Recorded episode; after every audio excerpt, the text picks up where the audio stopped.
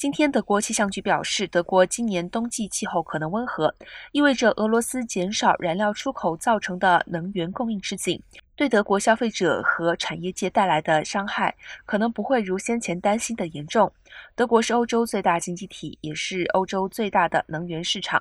天然气、煤炭和石油消费量和进口量都居冠。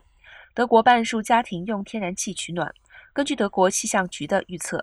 今年十二月至明年二月的三个月期间，德国平均气温将有摄氏二度，这将会是一九九一年至二零二零年的参考资料当中名列德国最温暖冬季的前百分之三十三。通常这三个月是德国冬季最冷的月份，